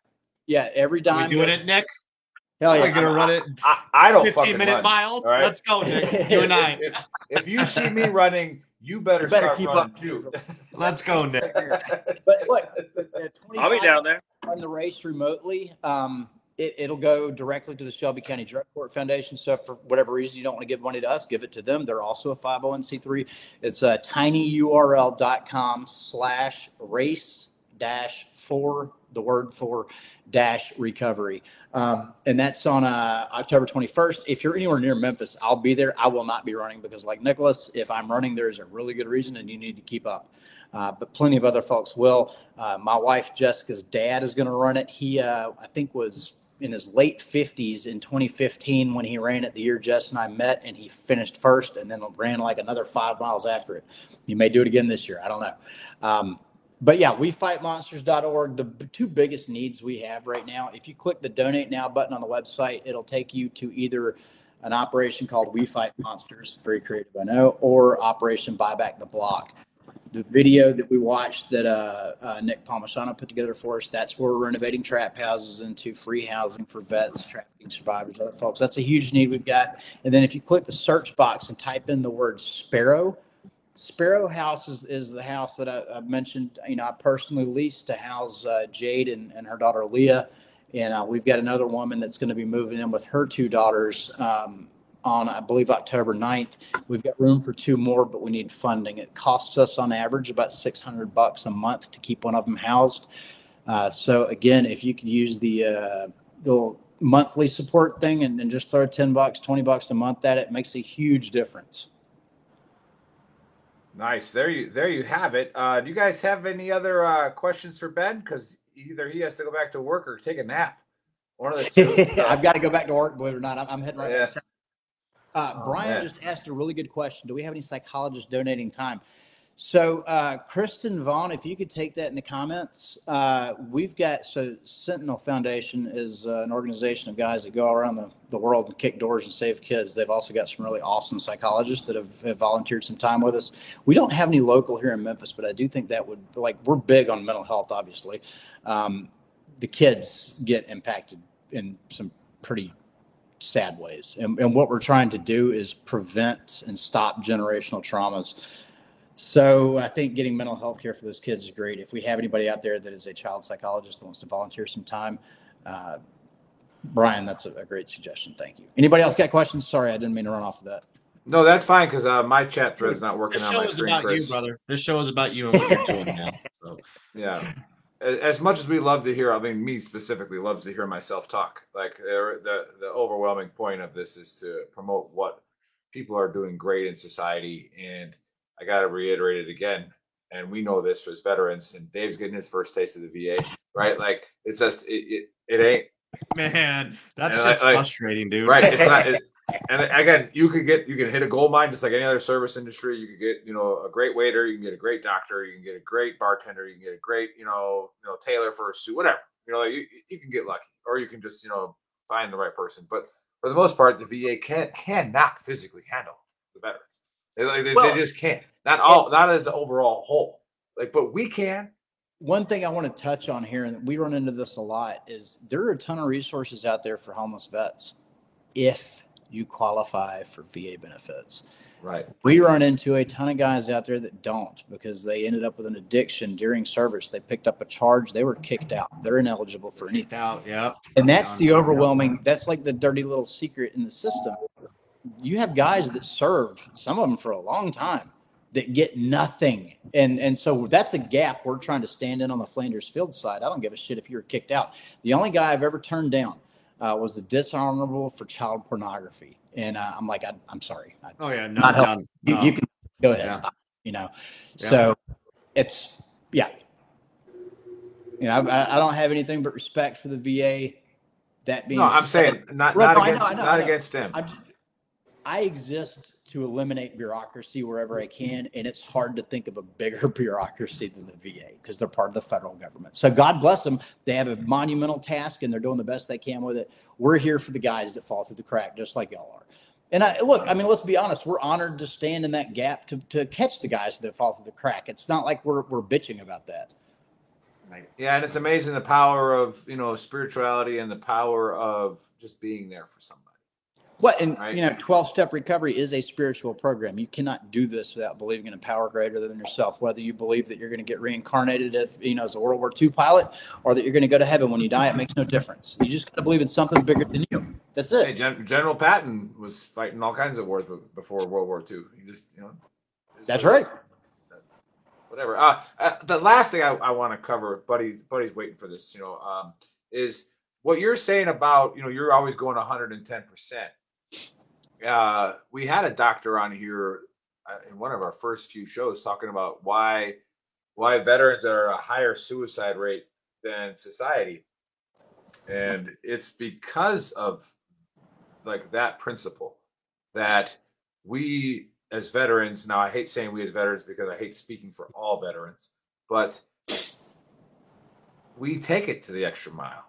We will go past the finish line right? We were trained that when we thought the run was two miles and the ceo and the ceo went freaking another block forward just to see who would quit right? There were a few that would quit but the majority of us didn't right? We're to keep going and we're to go hard. And when that comes to it's great for work right? It's great for love and compassion but it's a double-edged sword when it comes to drinking. And i'm a fucking prime example of this right? People are like man nick how did you drink that much and get up and work the next day and it's like it's just I, I'm I'm gonna go hard no matter what I do. Yeah. I'm gonna go hard with work, and then hey, we want to crack some beers open. Let's go. Like I I always, was like, I always get hard in the paint too. ooh, I heard about that. You know, I, I've I've never really seen it, even with your short shorts on, but uh, it's uh, hard to paint. I always get hard. in the paint. no, but Did that's just who we are. Again, He- I No. think he put on a nice one. he No, changed I, shirts. again. I do have to uh, chauffeur this boy. So Oh, I had Yeah. to, uh, So let me I had to let, let me some, some let me decent get to the. AAR. All Yes, right, and I. I, I did I did not take notes uh, like I Buddy. think Buddy was about to do VAR. He had it all No. ready for us. That's No, no, no. I was No? I was taking notes on the uh, 5K. 'Cause I'm Yeah, so that- for. Uh, I'm I'm actually training for. I just uh, just found out that uh, fifth group, well, not fifth group, but chapter 38 of the Special Forces Association does a uh, 10K run and gun every year. Uh, Nice. Have been since 2017. Uh, one of the kilometers this year's was uh, dedicated to uh, my old medic, and so I went with his kids and his ex-wife, and we kind of watched that part of the race and the and the gun running gun thing, and I was like, I can fucking, I've got a year, I can get into shape to do this. Hell yeah. It's so much harder to get into shape than it was to get out of it. It's uh, it sucks. I've been like fucking running and like, well, jogging. I'm jogging. Yo- yogging. Sarge, if Yeah, I it's a, if it's below a nine minute mile, like I looked down at my little clock and it says like eight thirty, I feel like Hu- Usain Bolt. I'm just like, yeah, boy, he still got it. Kid's doing an eight thirty for a half a mile. Hey, buddy. Terrible. It's terrible. My my twelve year old son's running seven something. Yeah, it hurts and it, it hurts so bad. Every morning I wake up and all of the things like everything like my bones and my tendons hurt. It's terrible. Yeah, I'll, I'll, I'll stick. I'll stick with the AR for running because I'm gonna have. I'm gonna have my eighth grade daughter, who is a district champion in cross country. Look at that stud. Look at that Look at stud. that, look at that. Right? Look at ha- look at handsome. Yeah, she's. Look she's at him. She's a district champion, all right, and I'm not going to take any credit for that other than my genetical code that made her tall with long legs that could run. Um, so no, but she's going to run it for sure, and then you know, awesome. I'll, I'll pay her, and then I'll double that and donate it as well. Um, but yeah, she ran two miles in in 1409. Whoa. It was, it was 97 degrees outside, 4,000 feet elevation. Right, Whoa. like Eighth talk about grade? yeah, talk and Dude. here- I, I was gonna use this for my uh, book of Earl next week, um, so I can kind of uh, get people ready for it. But she had lost to this girl from Santa Teresa Middle School four times, and I said, "Hey, I go, you know what that girl's probably never seen." And Caitlin goes, "What?" I go, "You want me to do Someone else's back." I was like, I was like, put the pressure on I was gonna her. say, Get- dude, Natalie's a beast. Caitlin is a freaking beast now too, man. I'm, They're I'm just like, get like- get in Yeah. front of her and see how she responds. I was like, if she comes back and dusts you, good for her, right? High five her after the race and say, I tried something different. And You still smoke me, cool. Yeah. But I was like, put that pressure on her, all right? See what see what happens. Uh, and she ended up winning, so that was great. Um, amazing. Shout out to uh, Caitlin, man. yeah, Yeah, She's uh, good job, she's girl. playing, yeah, she's playing a club basketball game now. But uh, either way, that's uh, we got the race for recovery. So go check that out. The link is going down there. Uh, if you are listening on the podcast, uh, it's tiny t i n y u r l dot com uh, back uh, backslash race for recovery. Uh, but I'm sure if you put that in or just message us on the uh, just message Big Earl at veterantrashtalk.com and uh, we'll uh, we'll we'll get you the right way. Uh, reincarnation is a real thing. All right, we've all agreed on it. Um, you know, so you can come back as a donkey. All right, so be careful. All right, so Okay. you know, just it is what it is. You can come back as a, a as a snail. Right, so just watch out. And then uh, Now, the la- the last thing is is you know Flanders Fields. Okay, we fight monsters. Uh, what was the the build it? Was it build it back? Uh, buy it back down. the block. Buy, yeah, buy back the block. I should have wrote it down. All right, buy buy back the block. Um, these are all things that veteran trash talk stands by. All right, if you give them money to make that happen, it's going to go to the right place. Uh, whether you trust the big Earl, face man, or buddy or not, uh, we have 135 shows. Our our emotions, our truths are out there. All right, we have no skeletons other than the ones we really want to keep quiet. We have no skeletons that are not out that have been out on this show. All right, so we've talked about some That of the is most personal things ever, and Ben shared a lot of stuff. We really appreciate you coming out and talking about that addiction. And what hits me the hardest again is just how fast it happens. And so, for those of you listening, it can happen to you. It can happen to your son. It can happen to your daughter. It can happen to your mom. It can happen like just like that. All right. So be your brother's keeper and stop it. All right. And do what you can. Be that shoulder, be that ear. And I'm speaking from my own faults too. Like we all have to work on that. Yep. Be better at it. So, Ben, uh, before Dave closes us out, we'll give you the last word. Uh, thank you so much again for coming on and sharing what you guys got going. But last word before Dave closes us out. Yeah, I just want to say I appreciate you guys so much, Veterans Trash Talk. Y'all are amazing. You've given me a platform a few times now. You helped us stand up Task Force Lahaina, respond to the fires out there, get some aid to some people in, in very, very big need. And I, I, I thank you for today doing the exact same thing, letting us get the word out about what we're doing right here in Memphis for some broken folks. So God bless y'all, man. Thank you so much from the bottom of my heart, brother. Appreciate y'all very much. Awesome, Ben. And shout out to Jeff Creighton. dude. Yeah. Shout out to everybody that tuned in. Obviously, you can go check out the episode on veterantrashtalk.com. There's all of our platforms, Spotify, Apple iTunes, whatever all the other stuff is, YouTube, all that good stuff. And then Ben, dude, true inspiration, man. Just talking about the drug addiction and everything that you've been through and what you're doing now, and how so many of us, probably in the chat as well, can relate. You know, losing my cousin to heroin as well. Um, so shout out to Colin. Thanks again for what you're doing, dude. I'm going to continue supporting you. I, I think VTT and Gruntworks, we're all going to continue supporting you because what you're doing is just phenomenal. And if we can create an army, That's right. then, you know, move from where you're at right now and then move to the next city and just keep on moving along, then I think, you know, we're fixing a huge fucking problem. So, Ben, hats off to you. Great episode. Catch you guys next Saturday. Love you. God all. bless y'all. Thank you. Yo.